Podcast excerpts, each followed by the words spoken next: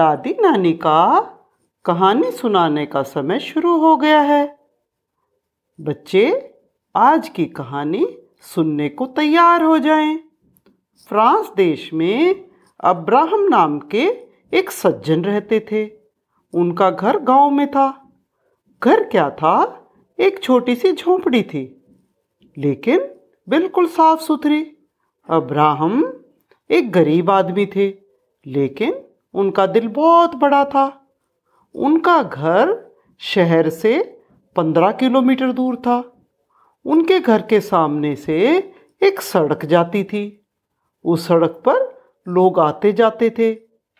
रास्ते में आराम करने की और कोई भी जगह नहीं थी। इसलिए आने जाने वाले लोग अब्राहम के घर का दरवाज़ा खटखटाते थे। किसी को प्यास लगती या भूख लगती। वो अब्राहम के घर के आगे रुक जाते थे। और अब्राहम भी जितना उससे होता था, वो उनका ध्यान रखता था, उनका आदर सत्कार करता था। खाने के समय कोई भी यात्री उनके घर आ जाता, अब्राहम उसे अपने साथ खाने में शामिल किया करते थे। खाने से पहले अब्राहम छोटी सी प्रार्थना किया करते थे और भगवान को उनकी कृपा के लिए, उनकी ब्लेसिंग्स के लिए बहुत धन्यवाद किया करते थे। इस तरह से यात्रियों का सत्कार करते करते, उनका ध्यान रखते रखते, उनको कई साल बीत गए। समय सदा एक जैसा नहीं रहता। अब्राहम के बच्चे बड़े हो गए। घर का खर्च भी बढ़ गया। बच्चे पढ़ते ही थे, अभी वो कुछ काम नहीं कर रहे थे। इसलिए अब्राहम का हाथ थोड़ा तंग हो गया। लेकिन फिर भी उसने यात्रियों को खाना खिलाना बंद नहीं किया। उन्होंने घर में एक नियम बनाना, बना डाला कि एक समय का भोजन घर के सब लोग खाएँ और दूसरे समय का भोजन यात्रियों को खिलाया जाए। लोगों का इतना भला करने पर अब्राहम को बहुत खुशी होती थी, लेकिन साथ ही साथ उसमें कुछ घमंड भी हो गया था। वो सोचने लगा, मैं कितना धर्मात्मा हूँ, कितना दान करने वाला हूँ, मेरा धर्म सबसे ऊँचा है। एक दिन अब्राहम के घर एक बूढ़ा आदमी आया। वो बहुत कमज़ोर था और बहुत बूढ़ा भी था। बूढ़े होने की वजह से उसकी कमर भी झुक गई थी। उस दिन सर्दी बहुत ज़्यादा थी। बूढ़ा काँप रहा था। अब्राहम उस बूढ़े को घर के अंदर ले गए। उन्होंने बूढ़े को आग के पास बिठाया।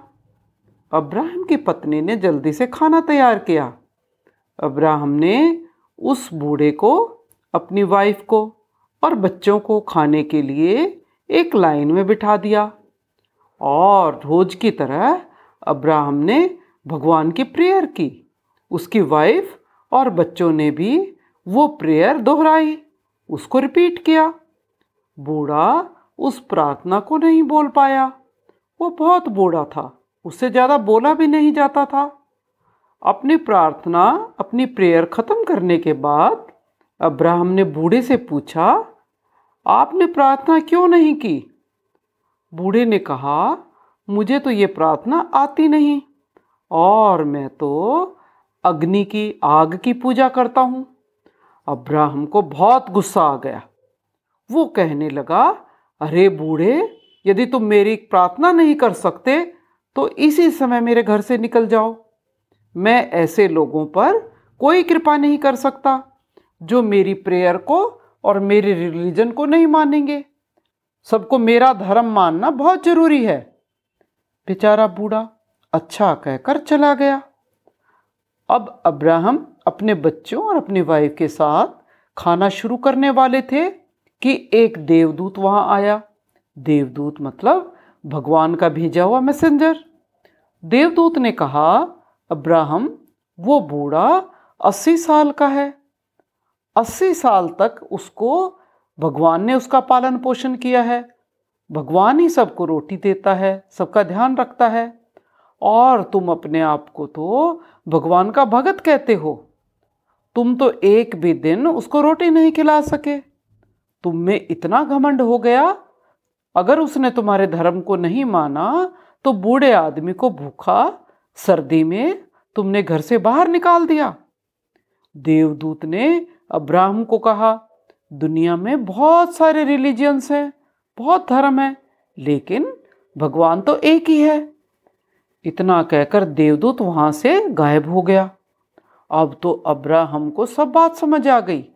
वो उठकर घर से बाहर दौड़े। वो बूढ़ा अभी ज़्यादा दूर तक नहीं गया था।